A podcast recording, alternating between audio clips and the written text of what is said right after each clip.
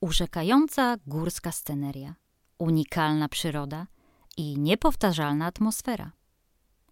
Przenieś się do krainy gór, śniegu i lodu, czyli najstarszej tatrzańskiej miejscowości rekreacyjnej na Słowacji i przeżyj niezapomniane chwile.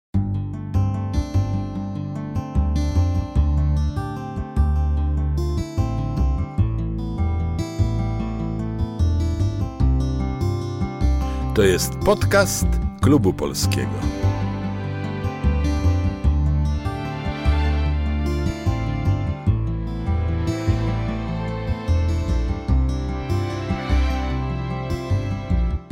W tym wydaniu usłyszycie Państwo Magdalenę Olszewską-Zawistowską, która przeczyta swój własny artykuł z rubryki Słowackie perełki.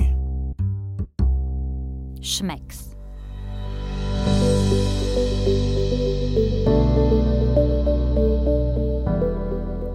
Gdybym wygrała w lotto, kupiłabym tu dom. Marzyłam, podziwiając stare, stylowe wille, malowniczo położone na tle górskiej scenerii. Za każdym razem, kiedy wracam do Starego Smokowca, miasteczko to hipnotyzuje mnie pięknymi widokami Tatr i unikalną przyrodą. To miejsce, w którym można się zakochać i nie sposób się nudzić.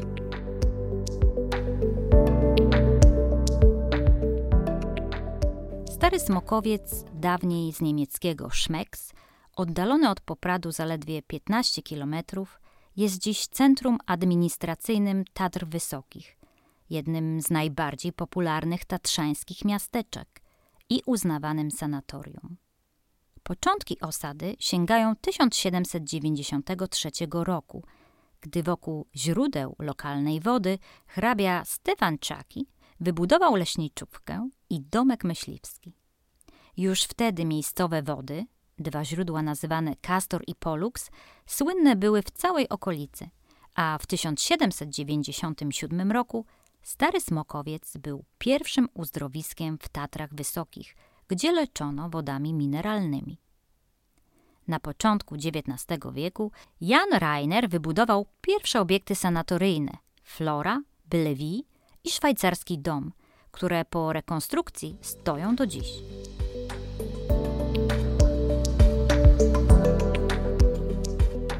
Pod koniec XIX stulecia nastąpiła wielka rozbudowa kurortu, a działki sprzedawane były jedynie osobom bogatym lub wysoko urodzonym. Jedną z takich osób, które wybudowała willę i nazwała swoim imieniem, była arcyksiężna habsburska Klotylda. Obecnie jej dom nosi nazwę Kamzik.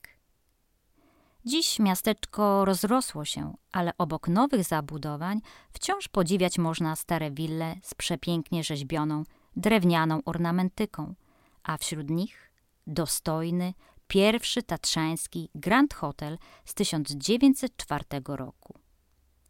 To właśnie te rezydencje urzekły mnie najbardziej i zawsze, gdy przechadzam się po Smokowcu, to fantazjuję o takim właśnie domu. Zachwycające widoki i lecznicze wody to nie jedyne atuty tej najstarszej tatrzańskiej osady. Stary Smokowiec jest stolicą zimowego wypoczynku. W 1970 roku odbyły się tu narciarskie Mistrzostwa Świata.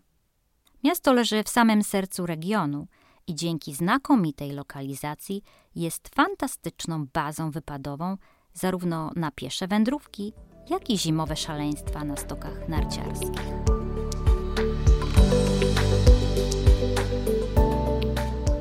Znajduje się tu nowoczesna kolejka linowo-terenowa na Hrebienok, zwany Siodełkiem, która dociera na wysokość 1285 metrów nad poziom morza, skąd turyści mogą wybrać się zielonym, niebieskim lub czerwonym szlakiem na łatwe, jak i trudniejsze wyprawy.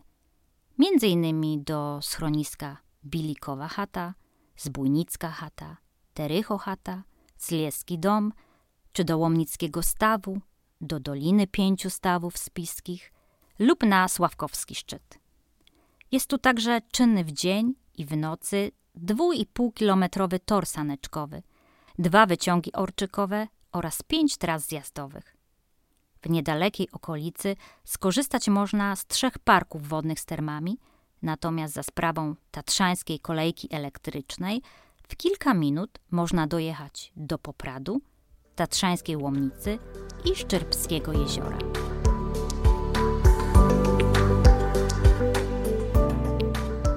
Stary Smokowiec stał się także popularny dzięki imprezie rzeźbienia w lodzie Tatry Ice Master, gdzie od kilku lat w sezonie zimowym zwiedzający mogą podziwiać lodowe dzieła sztuki.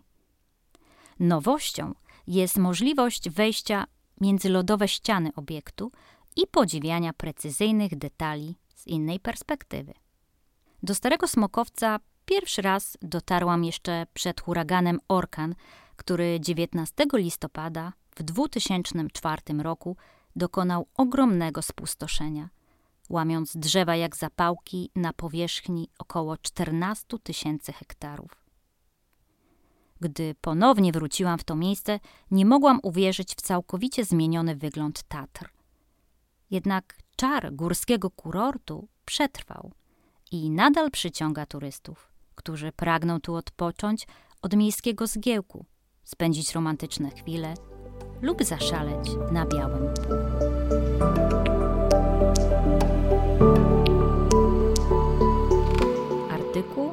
Ukazał się w monitorze polonijnym w numerze pierwszym w 2017 roku serii Słowackie Perełki autorstwa Magdaleny Zawistowskiej-Olszewskiej. Czytała autorka.